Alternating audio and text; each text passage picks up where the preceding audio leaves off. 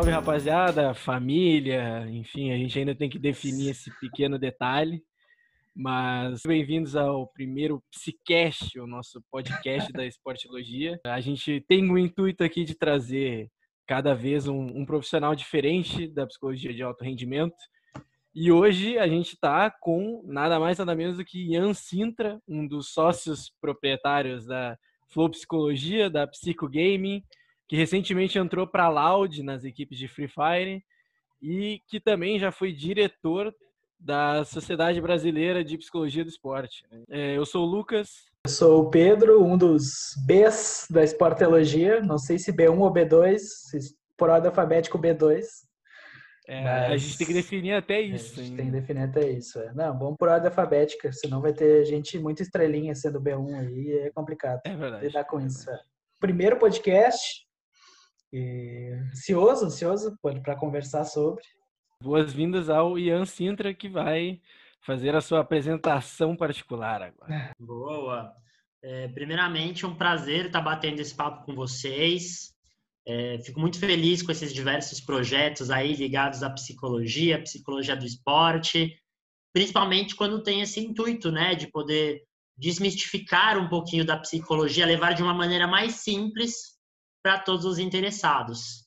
É, então, me apresentando um pouquinho melhor para vocês, né? Para quem não me conhece, como o Lucas já apresentou aí, meu nome é Ian Sintra, eu sou psicólogo, sou especialista em psicologia do esporte, já venho trabalhando aí há mais de dez anos na área, tenho duas consultorias, duas empresas, a Flow Psicologia do Esporte, é, com duas sócias, a Júlia Amato e a Marta Minópoli, é, onde o nosso foco aí é tanto a atuação com os atletas, com os esportistas, é, com as pessoas interessadas aí na atividade física. É, e aí muitas das demandas que a gente atende estão ligadas a alto rendimento, iniciação esportiva, projetos sociais, como também temos ali os nossos grupos de estudo e supervisão para estudantes e profissionais interessados na área, né? Já estamos juntos aí já desde dois mil e treze, então já faz um bom tempo. E mais recentemente eu abri uma outra empresa e essa empresa voltada para os esportes. E aí eu convidei aí três grandes colegas da área, o Cláudio Godói, a Natália Zarkowski e a Irine Bruna, que também tem grande atuação dentro do cenário. E nessa minha história, né, eu vim, é, eu vim aí dos esportes convencionais, né, então dos esportes olímpicos. Já desde a época da pós-graduação, da especialização, eu comecei a trabalhar com esses atletas. Tive aí a oportunidade de trabalhar nos Jogos Olímpicos do Rio, em dois mil e dezesseis, acompanhando aí atletas da Seleção Brasileira de Ginástica Artística, Tênis de Mesa e Badminton. E continuo até hoje trabalhando com esses atletas olímpicos. Atualmente eu estou com seis atletas que provavelmente vão estar nos Jogos Olímpicos de Tóquio.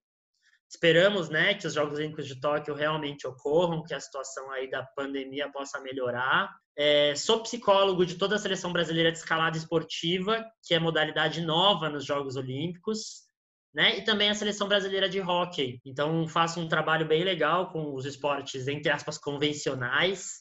E venho trabalhando com os e-sports, com os esportes eletrônicos, desde dois mil e dezessete. Trabalhei com algumas equipes. Aí, na época, eu entrei com uma equipe chamada T-Show.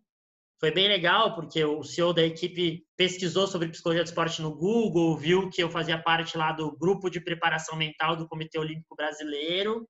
Fazia parte da diretoria da Associação Brasileira de Psicologia do Esporte e entrou em contato comigo, comecei a atuar nessa área, depois fui para uma equipe chamada Team One, que ainda está forte aí no cenário, numa época uma parceria que eles fizeram com o Flamengo de LOL, né? Quem aí acompanha os esportes conhece, e atualmente comecei um trabalho, aí um grande novo desafio que é dentro da Loud. Talvez possamos dizer aí que em números, né, em vários aspectos, é a maior equipe, a maior organização do país. Pois é, Ian. E assim, acho que o primeiro assunto que a gente gostaria de, de dar uma pincelada assim, é justamente ver sobre o teu início dentro da psicologia do esporte, assim, na, na, na parte mais prática. Porque a gente vê, a gente tem algumas pessoas que nos acompanham que tem muito interesse na área, uh, muita gente nos pede os artigos que a gente aponta e tal. A gente queria saber mais ou menos de como tu te guiou nesse quesito, não só na questão dos, dos esportes, esportes convencionais, mas uhum. também nos esportes, porque é uma área que é, é recente, mas que tem uh, abordado muito a psicologia. Como tu mesmo falou, eles, eles têm ido muito atrás, né? A gente vê essa, essa troca que está acontecendo muito interessante, assim. Então, a gente queria saber se tu pode dar uma, uma pincelada para nós, assim, de como que foi a tua introdução à prática de verdade da psicologia do esporte, assim. Boa.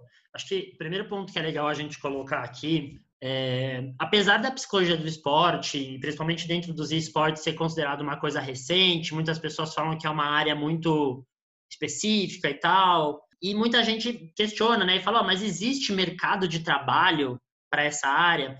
E a primeira coisa que eu respondo é, qualquer lugar onde haja atividade física, exercício físico, esporte e esportes, é, existe demanda para psicologia do esporte. Então, quantos parques existem na sua cidade, quantas escolinhas de futebol, quantos clubes esportivos, quantos clubes de futebol, quantas academias de ginástica. Hoje em dia, com os esportes, é muito mais fácil esse acesso remoto para quem acompanha o cenário.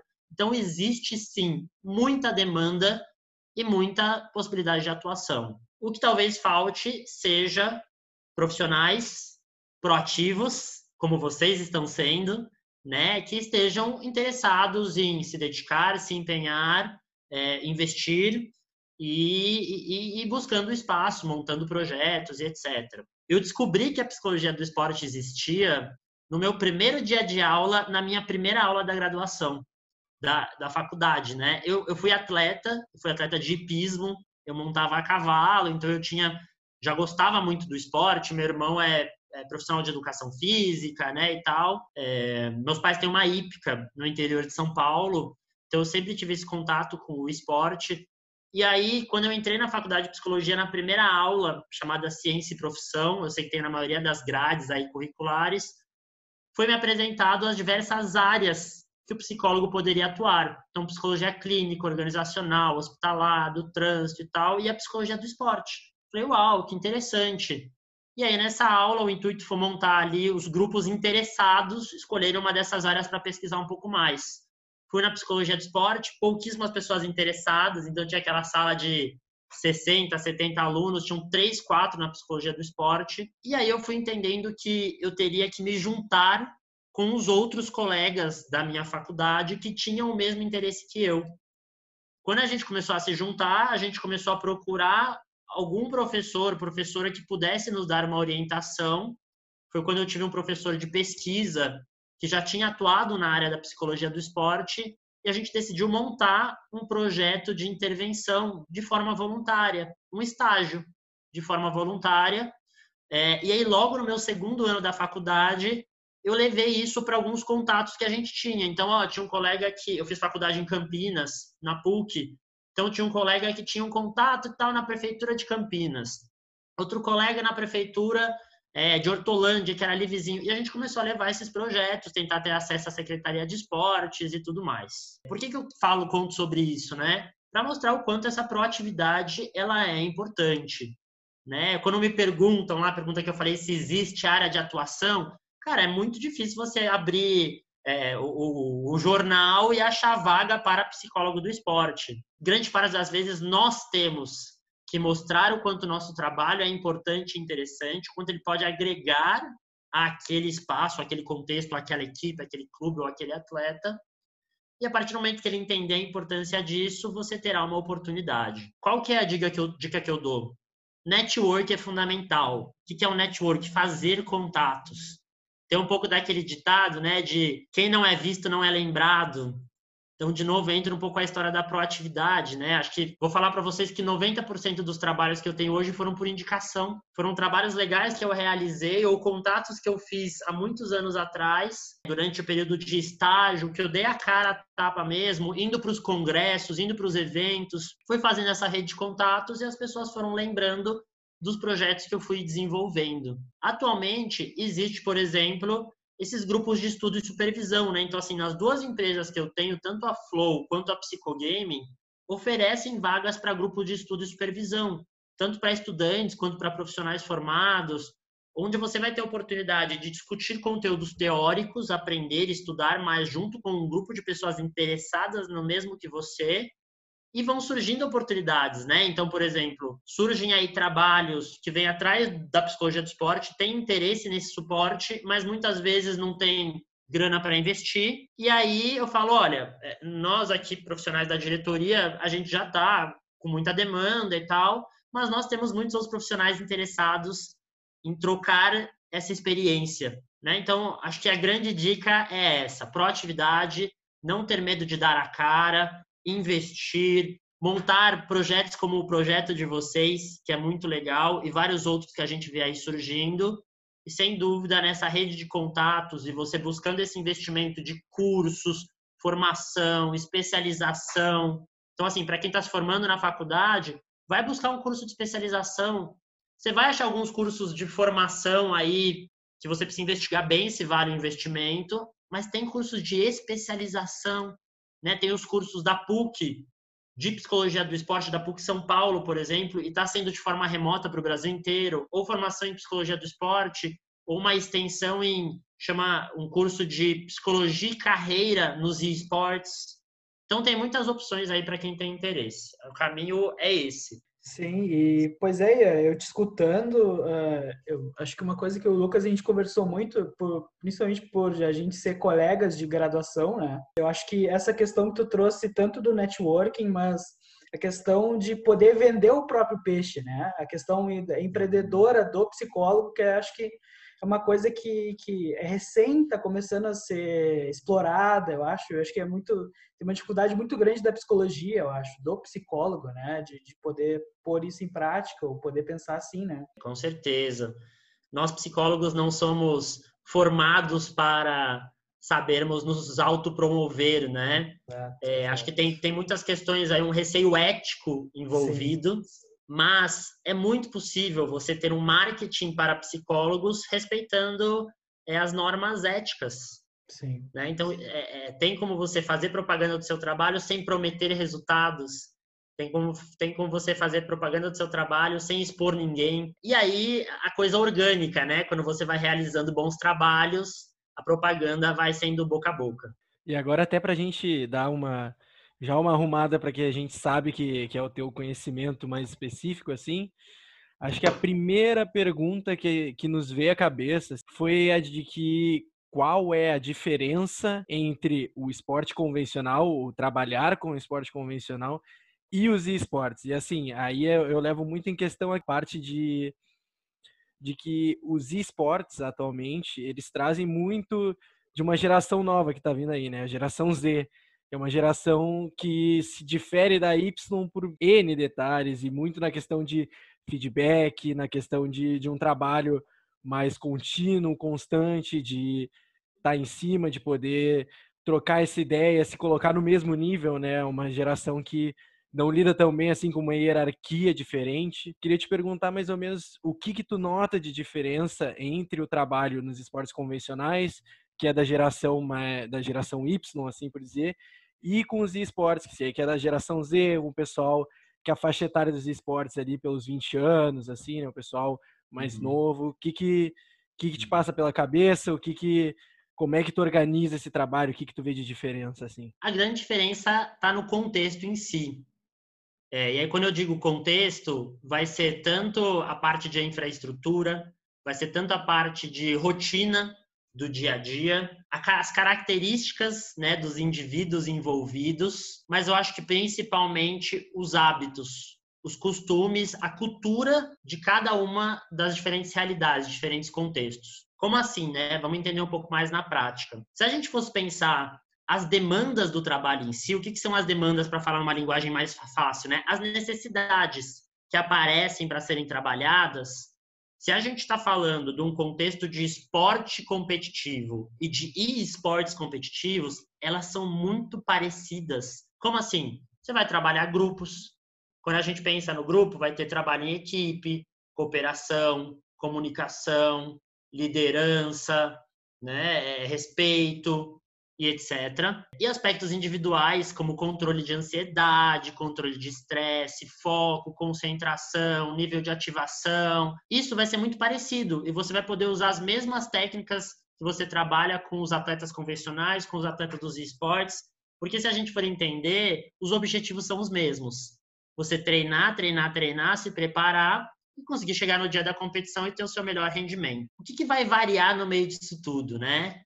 É que a prática nem sempre é como é na teoria. Assim, tudo que a gente planeja, é importante ter um planejamento, mas a gente tem que estar pronto para as dificuldades que vão vir no meio desse caminho. Então, da mesma forma que no esporte convencional, muitas vezes o atleta tem um problema de infraestrutura para poder treinar, o atleta tem um problema é, de uma lesão física. Nos esportes, tem algumas peculiaridades, como, por exemplo, muitos desses jogadores, claro que a gente nunca generaliza, mas eu posso dizer que é uma grande parte deles, tem dificuldade na organização de rotina, em relação a hábitos saudáveis, como atividade física, uma alimentação saudável. Então, são demandas que, quando você entra no contexto dos esportes, você começa a notar as diferenças. No esporte convencional, como o corpo é a ferramenta de trabalho do atleta, e desde pequeno ele é condicionado a trabalhar o seu físico, uma alimentação saudável, né? Ter que organizar a sua rotina para poder ir até o ginásio, ou a piscina, ou até o campo para treinar, e etc e tal. Nos esportes, muitos desses jogadores que atualmente são profissionais, eles eram adolescentes que ficavam no seu quarto jogando durante a madrugada. Eles tinham que estudar durante o dia, tinham algumas atividades ali com os pais, né, durante a tarde, sei lá, e ele entrava para jogar com os amigos à noite e ele queria jogar o máximo possível. Então ele fica até três, quatro, cinco horas da manhã jogando. Quando você entra no contexto profissional, existem ali os blocos de treino, os treinos com alguns horários fixos, mas depois eles ficam jogando com os colegas, eles ficam fazendo live, eles ficam streamando, né, até altas horas da madrugada. Então, você faz todo um planejamento, como se fosse parecido com uma periodização, né, do, do, do esporte convencional, e aí quando você chega na prática, eles não conseguem acordar para cumprir aquela atividade porque ele foi dormir cinco horas da manhã. E você fala, pera, então peraí, eu tenho que organizar melhor é, essa rotina. Aí você vai vendo que outras demandas vão surgindo no meio do caminho. Muitos desses jogadores de esportes, eles ainda não passaram para aquele modelo de game office, que seria um escritório, né, um centro de treinamento, e ainda vivem no modelo game house. O que é o game house? Você treina na sua própria casa. Isso gera uma série de dificuldades, ao mesmo tempo que parece muito cômodo, confortável. Você desce do seu quarto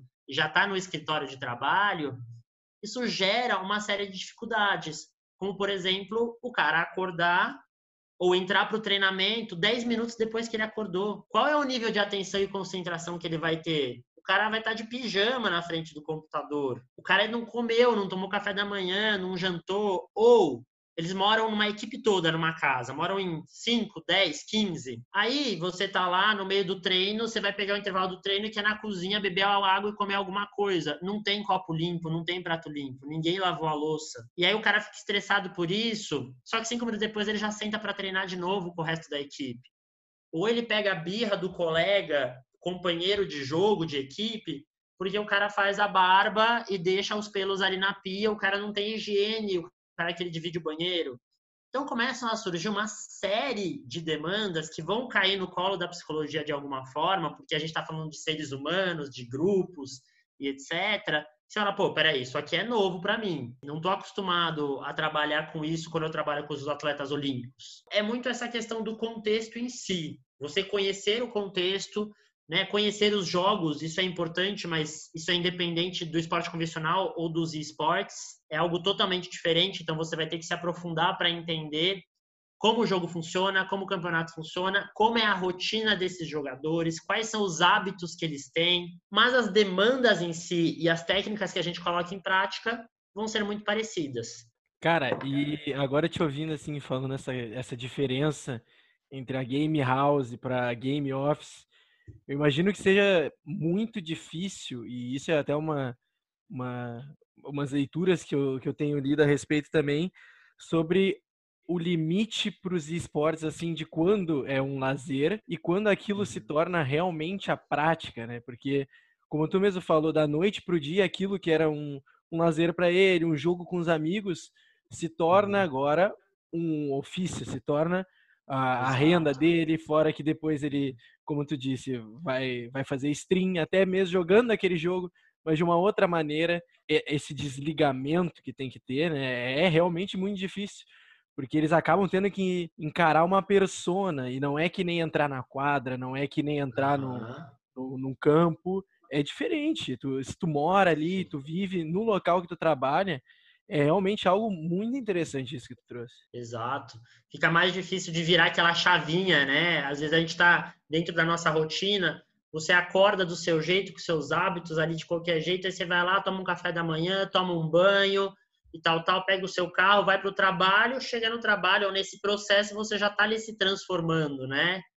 E, e o, o jogador de esportes, muitas vezes ele desce do quarto e ele não tem ali esse time para poder virar a chavinha. Isso gera uma série de, de situações de muitas vezes os jogadores não usufruírem do lazer dentro de casa, porque a sala de T V, onde ele poderia estar assistindo um filme com os amigos, é o ambiente de trabalho. Então, é, é engraçado, porque surge muito isso, né? De jogadores que passam dez horas por dia juntos e tem pouquíssima intimidade. É um colega de trabalho e ele quer ter um momento de privacidade ou de lazer e se tranca no quarto dele. Isso é muito comum. E tu acha que, assim, a gente acaba botando na perspectiva de que, tipo, se tu faz um trabalho específico, por exemplo, sobre mídias sociais com os jogadores de esportes. E eu te pergunto isso porque, justamente, eles passam muito tempo dentro dessas plataformas, passam muito tempo interagindo e se comunicando com o público. Atualmente, os esportes uh, têm batido números astronômicos, né? Tem pesquisas que sugerem que os esportes, uh, esse ano, inclusive, dois mil e vinte e um, eles acabam entrando, por exemplo, nos Estados Unidos como entre os dez esportes mais visualizados. A pergunta que eu tenho para ti nesse quesito uhum. é que se tu tem um trabalho com as mídias sociais, se tu uh, fala com eles a respeito do, do que se chama até de branding, né? De poder uhum. ter um contato com o público, mas até que ponto esse contato tem que ocorrer? Como é que, como é que funciona, assim, como é que funciona o trabalho nessa, nessas ideias? Assim? É, com certeza é um trabalho muito importante nesse contexto. É, até, né, falando dessa diferença para os esportes convencionais, a gente sabe que os atletas ali olímpicos têm acesso às redes sociais, também tem muitos seguidores e tal, é, mas geralmente eles têm algum momento específico do dia que eles entram para mexer nas redes sociais. Já no mundo dos esportes, até pelo contexto de trabalho, ele está sempre ali na frente do computador ou com o celular na mão. Então, eles passam a maior parte do dia deles na frente da tela de um celular ou de um computador e com fácil acesso às redes sociais. É, existe, sim, um trabalho de orientação, tanto em relação a como se postar, se comportar nas redes sociais, né? Como também um trabalho de conscientização em relação ao qual é o custo-benefício disso, né? Por exemplo, eu jogar mal e ir lá ler as críticas nas redes sociais. É, e é muito difícil, né? Eu entendo o lado deles. Eles querem saber um pouco o que é que estão falando sobre eles, né? Grande parte deles também vivem ali, né? Às vezes, a maior parte da verba deles vem de lives, de streams, do número de seguidores que eles têm, né? Fecham parcerias porque eles têm não sei quantos milhões de seguidores. Então, eu entendo essa preocupação, mas ele precisa ter uma consciência de qual é o momento certo de acessar essas informações. A maneira de se comportar nas redes sociais, existe até todo um trabalho específico de media training, um trabalho de assessoria de imprensa, principalmente nas grandes organizações, mas mesmo assim nunca é privado a total liberdade do jogador. Você vai ver muitos jogadores de grandes organizações que acabam expressando muitas opiniões pessoais nas redes sociais, algumas positivas, outras negativas, e depois a organização acaba correndo atrás para tentar ajudar nesse processo, né? De, olha, acho que você tem que se retratar nas redes sociais ou qualquer coisa do tipo, né? É difícil a gente ter controle sobre tudo. Recentemente, agora, trabalhando ali na Loud com um jogador que chegou recentemente, foi o grande destaque da temporada passada no campeonato. De um dia para o outro, quando ele foi anunciado da organização, ele passou de, sei lá, de, de, de, ele já tinha ali uns dez mil seguidores para quatrocentos mil seguidores no mesmo dia, né? Então, assim, o número de mensagens que ele começou a receber, um garoto super jovem, Então, como é que ele lida com tudo isso? Então, eu estou ali constantemente, né, no, no, no contato que eu tenho ele, de duas vezes por semana, sempre perguntando como é que ele está lidando com essas questões é, do, da, da mídia, das redes sociais. E até puxando, assim, para no exemplo do LOL, né, acaba, acaba lembrando do, dos casos aí, vários casos que o Yoda teve, de que... Uhum. Bom, ele é, ele é um ótimo jogador, ainda, ainda é um ótimo jogador, mas que, por exemplo, nas lives dele ele acabava se passando, entre aspas, assim por dizer, né? Ele uhum. acabava falando uh, questões da própria vida, questões de opiniões, e o pessoal uhum. bota lenha nisso, né? O pessoal quer ouvir isso.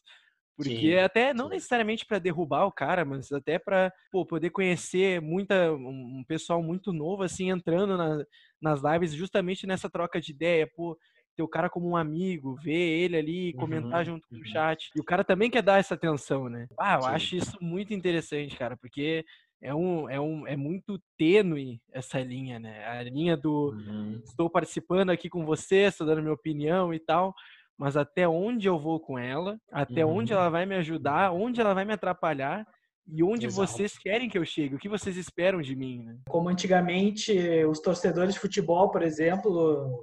Eles enxergavam o jogador na rua, eles viam só nos jogos e uhum. é, do jornal, alguma Fantástico da Vida, alguma coisa assim. E hoje o, tem jogador fazendo stream, e, então tu já vê a, essa proximidade. Tu imagina agora um, um cara que, que tu enxerga, um que é profissional, um atleta profissional de esporte. Tu te enxerga como, ok, eu jogo LOL faz... desde pequeno, por exemplo, e tu vê que ele faz uhum. isso profissionalmente. O quanto que tu te identifica com esse atleta que tá ali, ou com aquele stream que tá ali. Uhum. E, então, e o quanto também aquele, aquele streamer ou como aquele atleta se identifica com aquela pessoa que tá ali, né? Eu acho que, que isso é muito mais forte nessa nova geração. Não é geração, mas enfim, nesse novo, nessa nova uhum. plataforma, nesse novo... Enfim, nesse formato, novo... né? Exato, é, nesse novo formato. Uhum. É. Então, eu acho que tem muito disso também, de como, de como a gente conseguir controlar, né? De como tu consegue lidar também com isso e conseguir passar isso para os atletas, uhum. clientes, enfim. É, e é interessante porque é muito isso mesmo, né? A gente percebe, e até eu tenho muito contato também com o pessoal que, que, que mexe, né? Gerencia as redes sociais, das organizações, o pessoal de mídia e marketing.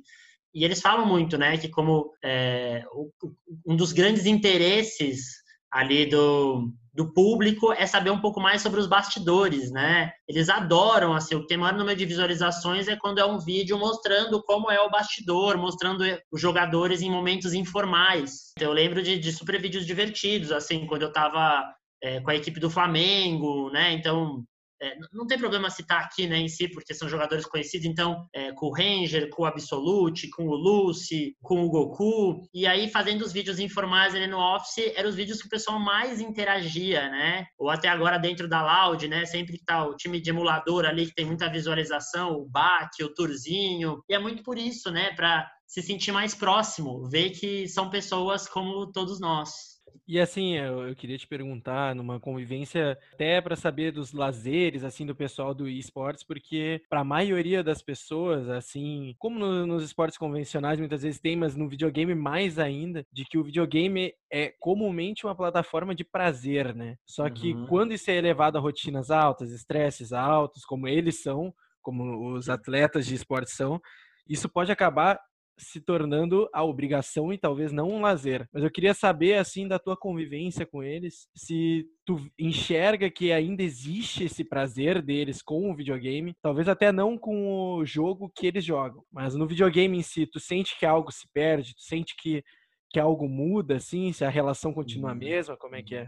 Olha, vou te falar que os jogos eletrônicos ainda é, sim, o maior meio de lazer que eles têm. Mas muitas vezes são outros jogos, né? Acho que exatamente por esse ponto que você colocou, por eles estarem ali profissionalmente, tendo que treinar os mesmos jogos e, e aí a partir disso, né, se tornar quase que uma obrigação, ou às vezes não é nem por ele estar tá cansado em si do jogo, não é nem por ele estar tá estressado em si com o jogo, né? Mas por já ficar muitas horas jogando aquele jogo, até para poder distrair a cabeça com algo diferente, eles jogam outros jogos, né? Então, na Loud, agora eu vejo que é super legal quando, sei lá, o Dudes, que é o jogador do LoL, frequentemente está jogando é, entra para jogar Free Fire com os meninos do Free Fire, ou entram todos para jogar Valorant. Agora, tem muitos deles que jogam os próprios jogos competitivos por lazer, para jogar e brincar entre eles. Mas isso depende muito do momento em que eles estão vivendo. Então, assim, se o time está numa fase boa, eles vão brincar de jogar algum formato ali do LOL,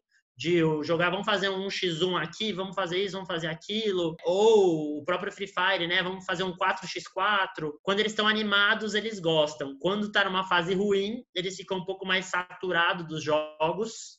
E aí eles preferem distrair a cabeça com outras coisas, ou outros jogos, ou até fora dos jogos. Ó, esse final de semana, gente, a gente não vai ter jogo. Quero ficar com a minha namorada, no meu apartamento, vendo Netflix. Eu vou sair jogar, andar de bicicleta, vou fazer um churrasco com os amigos. É quase que um relacionamento que ele tá tendo com o jogo, né? Se ele tá em crise no relacionamento ali com o joguinho de LOL dele, ou se ele tá numa fase boa. E tu, assim, isso, isso também é uma pergunta mais, assim, da relação pessoal deles, até porque... Uhum. Existem muitas dessas game houses, né? E não necessariamente só no momento, em todos os momentos, mas em sim, ah, para uma preparação de campeonato, para uma preparação, acaba vivendo todo mundo meio que em conjunto, assim. E uhum. por mais que exista uma faixa etária, também existe a diversificação disso, né? Que o pessoal sim. acaba tendo que conviver com várias, várias idades, acabam tendo uhum. que trocar essa experiência, assim. Uh, aí eu queria te perguntar nos, como que é nos esportes, essa relação entre um atleta mais experiente com um atleta mais novo, como que é essa convivência dentro de uma casa, como tu já, já tinha passado um pouco antes, assim, na questão de horários, na questão de uh, cada um cumprir as suas obrigações, né? A gente se acostuma muito com a visão do futebol da, das concentrações que os jogadores fazem, mas Sim. aí cada um, pô, é no seu quarto do hotel, é, cada um tem a sua privacidade, mas morando numa casa, convivência Sim. é completamente diferente. É, realmente existe, né, uma, quase que uma média de idade de acordo com a modalidade, né? Então você vê que existe uma faixa ali de idade para cada modalidade. Mas existe sim essa grande diferença, essa diversidade, muitas vezes dentro de uma própria equipe, tem um jogador de dezesseis e um jogador de, de trinta. É, o que acontece é que muitas vezes os jogadores com as idades próximas acabam sendo mais próximos. Às vezes pela própria maturidade, pela troca de ideias, pelos interesses. Mas eu tive experiências muito positivas com essa diversidade de idade, no sentido de jogadores mais experientes estarem, sim, orientando jogadores mais jovens, é, ou até respeitando, né, assim, porque pessoas com características diferentes, já teve situações de jogadores mais jovens numa equipe terem muito mais uma característica de líder e um jogador mais velho, mais experiente, respeitar a liderança, independente da idade. E quando teve qualquer tipo de problema, a gente soube se ajustar muito bem, de, de sabe, às vezes gerenciar algum, algum atrito, algum conflito, e aquele jogador mais velho ter a maturidade de entender que aquele jogador mais jovem ainda vai desenvolver essa maturidade. Então, a gente mostra, né, ali com o trabalho de que, olha, o seu papel aqui como mais experiente é conscientizá-lo, mostrar para ele que você já passou por esse momento, você entende como é, mas qual é o melhor caminho a seguir. Geralmente, eles acabam se aproximando um pouco mais com as idades parecidas, mas dentro dos momentos profissionais, são todos muito profissionais. E as organizações, os coaches, assim, sente que eles aderem bem à psicologia, eles tentam uh, dar o maior aval, assim, de dinâmicas para tu poder trabalhar justamente esses quesitos, trabalhar uh, a questão da socialização deles, os entendimentos, assim. Tu, tu sente que o, os esportes acolhem bem a psicologia, assim, no geral? Cara, eu vou te falar que eu sinto a psicologia muito mais valorizada nos esportes do que nos esportes convencionais. Eu acho que tem, logicamente, tem um fator ali de, no esporte convencional, darem muita atenção e foco nos aspectos físicos, já nos esportes isso é diferente. Muitas vezes eles deixam de lado mais do que é, o necessário, né? A preparação física, os cuidados com preventivo de lesões e coisas do tipo, e dão muita ênfase para a parte mental. E eu tenho sentido uma valorização bem legal e, e um espaço bem legal para a psicologia. É, clubes de futebol. É que futebol é, acho que é um dos piores cenários, né? Para entender essa abertura para a psicologia ainda. É um, um contexto que vem aí com muitos, muitas barreiras de machismo, homofobia, racismo e etcétera. Então, a psicologia acaba sofrendo muito com esses mesmos preconceitos, né, no sentido ali literal da palavra, mas dentro dos esportes eles têm uma cabeça muito mais aberta. Eu só tive experiências positivas, é, assim, de eu sair, de, de, de ter uma troca ali de gestão, de organização, e os coaches ou staffs que vão para outra organização querem me levar junto. Então, isso é muito legal, mostra um vínculo muito bom. Assim, todos os coaches com quem eu trabalhei, até hoje eu tenho uma ótima relação. É, e sempre que possível a gente está trabalhando junto novamente. Então a gente monta juntos uma organização de rotina, planilha de treinamento. Então ó, os tre... eles vão ter esses treinos técnico-táticos nesse período, onde é que a gente encaixa a psicologia, né? Pelo menos uma, duas vezes por semana, para ter os atendimentos individuais. Não necessariamente é cinquenta minutos como um processo terapêutico, mas muitas vezes é um trabalho de dez, quinze, vinte minutos, para você saber como é que o jogador está naquela semana, como é que ele está se sentindo para o jogo, se ele está tendo alguma questão pessoal. Então, está dando aquele suporte, aquele acompanhamento, aquele acolhimento necessário. São raros ali, os, eles existem, mas são raros os episódios que a gente sabe de resistência de alguém. Talvez, assim, dentro dos cenários, se ainda existe uma resistência, você vai ver que são jogadores já um pouco mais velhos, né? Treinadores um pouco mais calejados ali no cenário, é, que talvez vem de uma... tem que se adaptar a essas mudanças fundamentais. E até precisamente, cara, para mim, um, um ponto crucial que tocou agora é justamente de que me soa, assim, vendo uh, até o próprio Cláudio Godói falando... Eu te vendo uhum. falar agora, o Kozak falando, que parece que realmente a visão dos esportes está muito mais avançada nesse quesito. Não só as gestões de futebol, a, a direção, tem um preconceito com a psicologia, assim por dizer, mas os jogadores também têm, porque é uma visão de que é para pessoas doentes, para pessoas que têm problemas, talvez eles não tenham, de ser tratado como fraco. Uhum. O, o futebol Isso. envolve uma camada de preconceito muito densa ainda. E aí eu até ia te perguntar ali, tu citou de jogadores mais velhos, dos jogadores de esportes. Tu sente que tem um, um olhar, assim, diferente desse do futebol? Com certeza. Acho que assim, é, nós formamos nossa opinião muito de acordo com as experiências que nós vivemos, né? Então, logicamente, como todas as áreas, existe, existem bons e maus profissionais. Muitas vezes o jogador teve uma experiência não muito boa com algum profissional e acaba generalizando esse sentimento, essa percepção, né? Esse julgamento. Eu já entrei em diversas equipes, contextos, que eles falaram, olha, é, você vai ter que mudar um pouco a nossa visão porque a gente não teve uma boa experiência aqui. As experiências que eu tive, cara, assim, acho que dá para dizer que acho que cem por cento foram positivas. Eu lembro que eu, eu cheguei em alguns contextos onde disseram, olha, você vai ter que dar mais atenção para tal jogador porque esse jogador é meio resistente, ele é mais marrento, isso e aquilo. E assim, vai muito da habilidade do profissional quebrar esse gelo, né? Então, a primeira coisa que eu fiz, depois que eu apresentei para o grupo, foi falar, olha, vou conversar individualmente com cada um, cheguei para esse jogador e falei, vieram me dizer que você seria o cara mais resistente ao trabalho. Por quê? E aí ele falou, ah, não, não sei. Aí ele mesmo se colocou num ponto de refletir sobre. E eu falei, olha, eu quero saber se você não teve boas experiências com isso, eu quero que você me dê a oportunidade de mostrar o quanto a psicologia do esporte pode te ajudar. E se você acha que no momento não pode te ajudar, eu quero que você tenha a responsabilidade de saber o quanto pode ajudar os seus colegas de equipe e, consequentemente, vai te ajudar. Só que a partir do momento que ele começa a enxergar o trabalho na prática e você vai criando vínculo, ele vai desmistificando, ele vai quebrando os julgamentos que ele tinha e fala, pô, realmente você me surpreendeu. Eu achei que eu, eu tive um, tinha um, um ponto de vista diferente, ou porque era um preconceito de nunca ter tido essa experiência e ter colhido ali o, o senso comum da nossa sociedade, ou por não ter tido uma boa experiência, mas quando chegam bons profissionais, eles mudam esse ponto de vista. Eu pego o exemplo prático, e não é me gabar, eu posso falar isso até em nome desses colegas, por exemplo, o Cláudio, a Nath, a Irine. Só nessa virada de ano, assim, nós quatro recebemos propostas de umas dez equipes diferentes, e a gente teve que escolher com qual equipe ia trabalhar, né? E depois essas equipes foram atrás de outros profissionais. Eu tive a oportunidade ali de, na última temporada, trabalhando com o Free Fire, eu estava com a Team One, que foi campeã da Série B do Free Fire e subiu para a Série A, e eu fui campeão com a S S, que estava na, na Série A. E aí as duas equipes tiveram interesse na manutenção do trabalho, teve o contato de mais umas três equipes diferentes, e aí eu tive o contato da Loud, que eu enxerguei como o desafio mais interessante para mim nesse momento. Então, existe sim uma grande valorização, é que muitas vezes as equipes, as organizações não ficam expondo isso nas redes sociais, né? E muitas pessoas falam, pô, olha lá, as organizações não se movimentam para ter psicólogos. Cara, dentro dos esportes, eu vou te falar que existe uma valorização grande.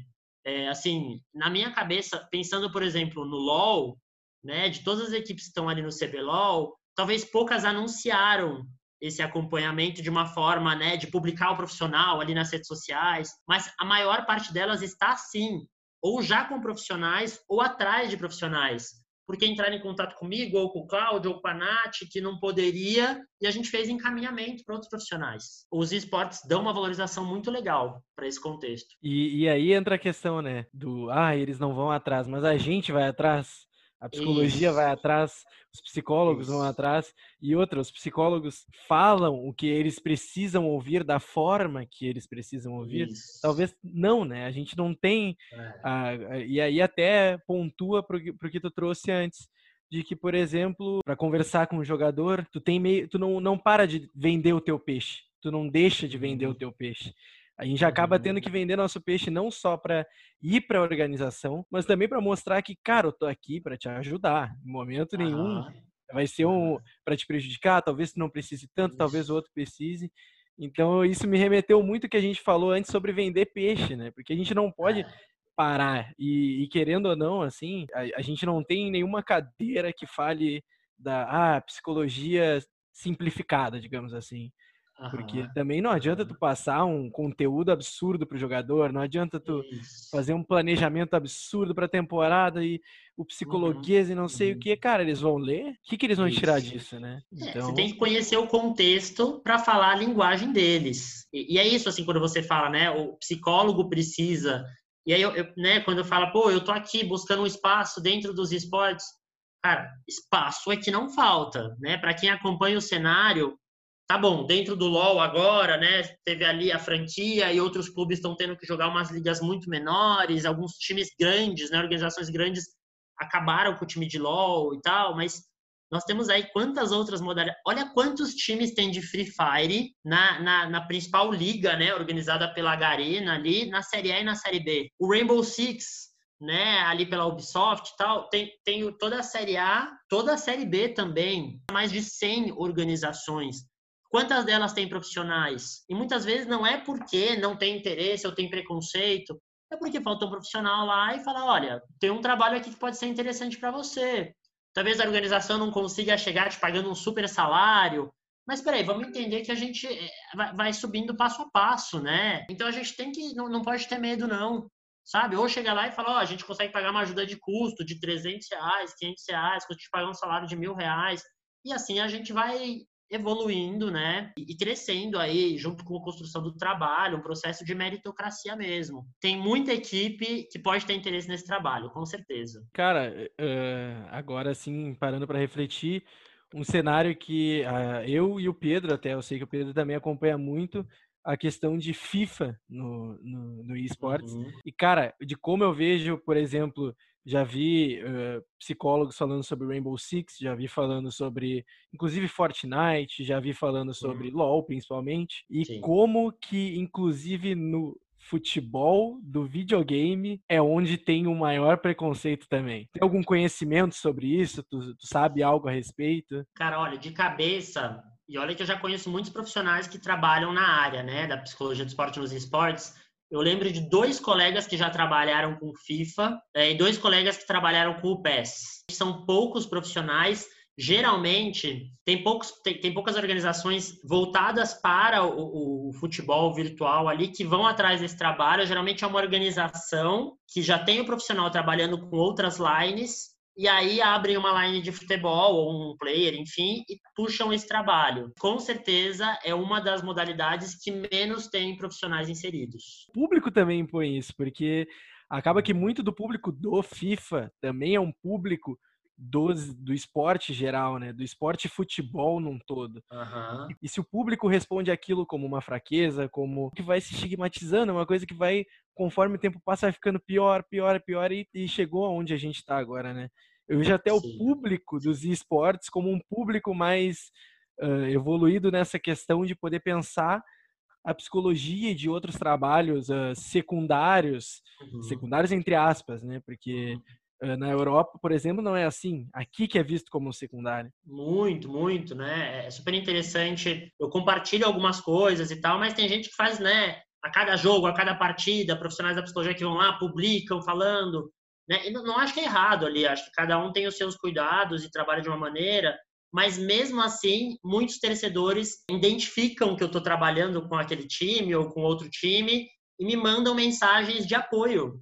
Muitos, muitos deles, assim, raramente eu recebi alguma mensagem e, e nunca foi criticando o meu trabalho, foi de tipo, oh, dá uma atenção maior aí para esse jogador, hein? Acho que ele tá precisando. Dentro da maneira dele, é até uma valorização do trabalho. Ó, fica atento que o seu trabalho pode ajudá-lo. Talvez a questão do futebol em si, muitas dessas organizações de esportes que começam a jogar o futebol virtual, vêm de clubes de futebol. Ou é uma pessoa apaixonada por futebol que abre uma organização, então tem um pouco do perfil do torcedor do futebol. Ou, por exemplo... Né, sei lá, foi um receio é, do Flamengo quando ele entrou nos esportes, como seria, como a torcida iria acolher. E aí existe até uma certa cobrança, muitas vezes positiva, outras vezes negativa, por trazer um pouco desse ímpeto do torcedor de futebol para os esportes. Acho que para a gente começar a se preparar para encerrar, eu vou fazer uma, uma última questão que a gente tinha... Agora desviando um pouco o foco também, mas que a gente já tinha preparado. A questão da, da de, principalmente em relação às Olimpíadas, né? De tu ter um, um atleta que, que se prepara por tanto tempo, que chega o momento da Olimpíada, que é um espaço curto de tempo, né? E como, como que é isso? A questão principalmente da, dessa superanálise e da, da, de poder conseguir manejar a ansiedade, de trabalhar por tanto tempo, treinar por anos, para que chegue esse momento de fato, né? Esse... Cara, legal essa pergunta, né? Eu dei recentemente uma palestra para o Congresso Norte e Nordeste de Psicologia do Esporte e era falando sobre o esporte olímpico, né? Essa preparação dos atletas olímpicos. É, e é exatamente isso, né? Como é que fica a cabeça daquele atleta? E a gente pensa muitas vezes que o ciclo olímpico são quatro anos, né? E, na verdade, esse atleta ele está treinando para aquele momento há oito, doze anos. Porque não é no seu primeiro ciclo, nos seus primeiros quatro anos de treinamento que você atinge o nível olímpico. Então, muitas vezes, o atleta já está há doze anos treinando para poder chegar naquela oportunidade, né? Eu tenho uma experiência legal com ginástica artística. Diego Hipólito, por exemplo, né? Tinha outra profissional do C O B, a Sami Alaji, acompanhando. E eu estava acompanhando ele porque eu estava lá no clube de São Bernardo. Então, o, todo o histórico daquele atleta, né, que já está há tanto tempo, e ele teve até um histórico de, de não ter desempenhado bem nos outros jogos. E aí, a, a grande sacada, né, entra muito o trabalho da psicologia do esporte, é fazer com que o atleta não supervalorize aquele momento. Então, a gente tem uma questão aí de, do, do deslumbramento quando chega nos Jogos Olímpicos. Né? Aí entra uma série de questões que a gente poderia analisar, às vezes até naquele complexo de vira-lata, né, do brasileiro. O, o atleta chega lá, ele vai nadar nada, lado a lado com o Michael Phelps. Por quê? Porque ele fez um tempo muito próximo, ele está classificado para as finais, igual o Michael Phelps. E aí um dia antes da competição ele vai lá e pede um autógrafo e tira foto com o cara. Como que ele vai chegar na hora da piscina? Ele vai olhar para o cara do lado e vai pensar, vou te vencer, se o cara é o ídolo. Então acontece muito, né? Tem, eu lembro até de uma pesquisa que eu li um tempo atrás, e foi até um papo, acho que com a, com a Kátia Rubio, e que ela, ela pesquisa muito, né, atletas olímpicos, e, e tem até assim, um discurso, né, que chega para o atleta brasileiro e fala, olha, qual é o seu maior objetivo na sua carreira? E ele fala, chegar nos Jogos Olímpicos. E quando você faz a mesma pergunta para um atleta americano, o objetivo da carreira dele é ser medalhista de ouro nos Jogos Olímpicos. Só que assim, gente, pensa um pouco. O que, que é que ele vai ter que fazer ali na hora? Então, eu trabalhei um tempo com a, com a Daniela Hipólito. Aí, a Dani vai chegar lá para fazer a trave de equilíbrio. Aquilo que ela vai fazer ali na trave é alguma coisa nova? É a mesma tarefa, as mesmas ações que ela fez mil trezentas e oitenta e quatro vezes durante o treino no último ano. É a mesma coisa que ela faz. Chegar ali, apresentar para o juiz, subir na trave de equilíbrio, respirar, se concentrar e começar a série dela, é o que ela faz desde os seis anos de idade. Então, quando o atleta entende que a tarefa que ele vai executar é a mesma que ele fez nos jogos regionais, ele fala, nossa, é muito menor do que eu estou criando na minha cabeça. Então é muito esse exercício de achar o equilíbrio entre não desvalorizar, mas ao mesmo tempo não supervalorizar. A tarefa que ele vai executar é a mesma que ele faz no dia a dia há sei lá quantos anos. Então é muito esse processo, nesse trabalho, além desse processo de conscientização, já preparar o atleta para tudo que possa acontecer. Então a gente busca vídeo do ginásio, busca vídeo de como é que a torcida se comporta lá, como vai ser a cerimônia de abertura,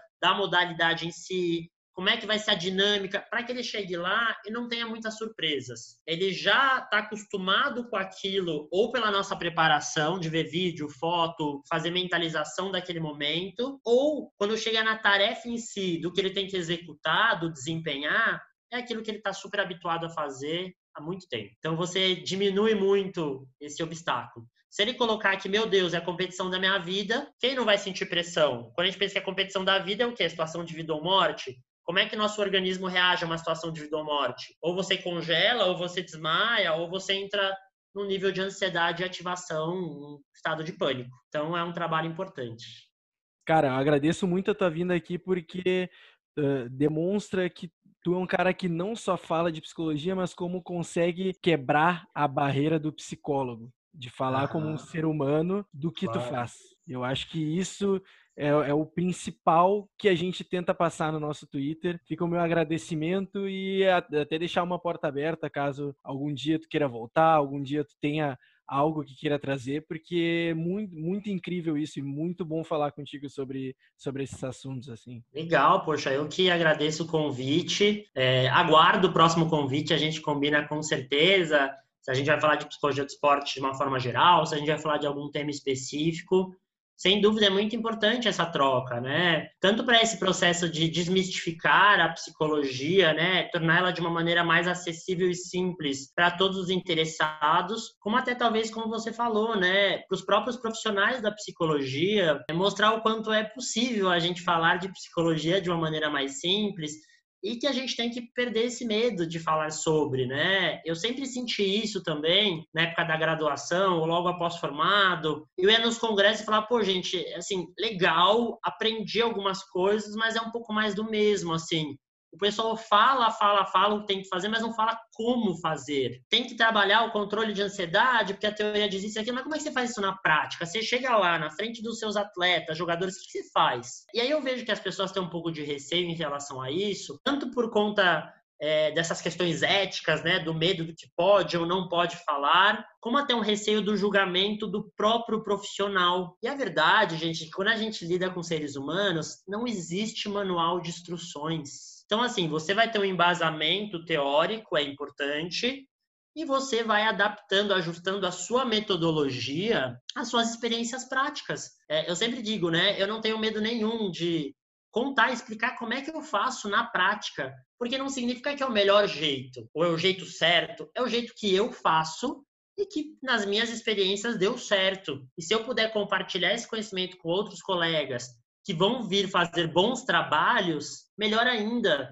porque tem espaço para todo mundo, né? A gente tem que acabar um pouco com a competitividade e ego entre profissionais, porque tem espaço para todo mundo e que legal, assim, né? Eu, eu brinco com os meus sócios aí, porque muitos dos meus sócios das duas empresas são meus concorrentes na hora do competitivo, estamos em times diferentes. E o nosso discurso é, prefiro que os trabalhos de psicologia sejam exemplos em todas as organizações e abra mais portas para novos profissionais e que o meu time vá vencer ou perder pela questão técnica e tática, entendeu? E não pela questão psicológica, que todos possam aprender e botar isso em prática. Fico feliz aí novamente com o convite, parabéns pelo projeto de vocês, já sinto que é o início aí de um grande projeto que vão desenvolver e aguardo aí o próximo convite. De novo, agradeço ao Ian, agradeço ao Lucas também pelo trabalho que a gente está aqui junto, podendo ter uma experiência muito diferente do que a gente já pensava, mas estamos aqui pela psicologia do esporte, pela psicologia no modo geral também, de poder chegar onde talvez a psicologia não tenha chego, né? Pelo menos na nossa visão, ter conseguido uhum. uma pessoa ou duas, dois mil e cem, que nem tá no Twitter. Muito obrigado e até a próxima, galera.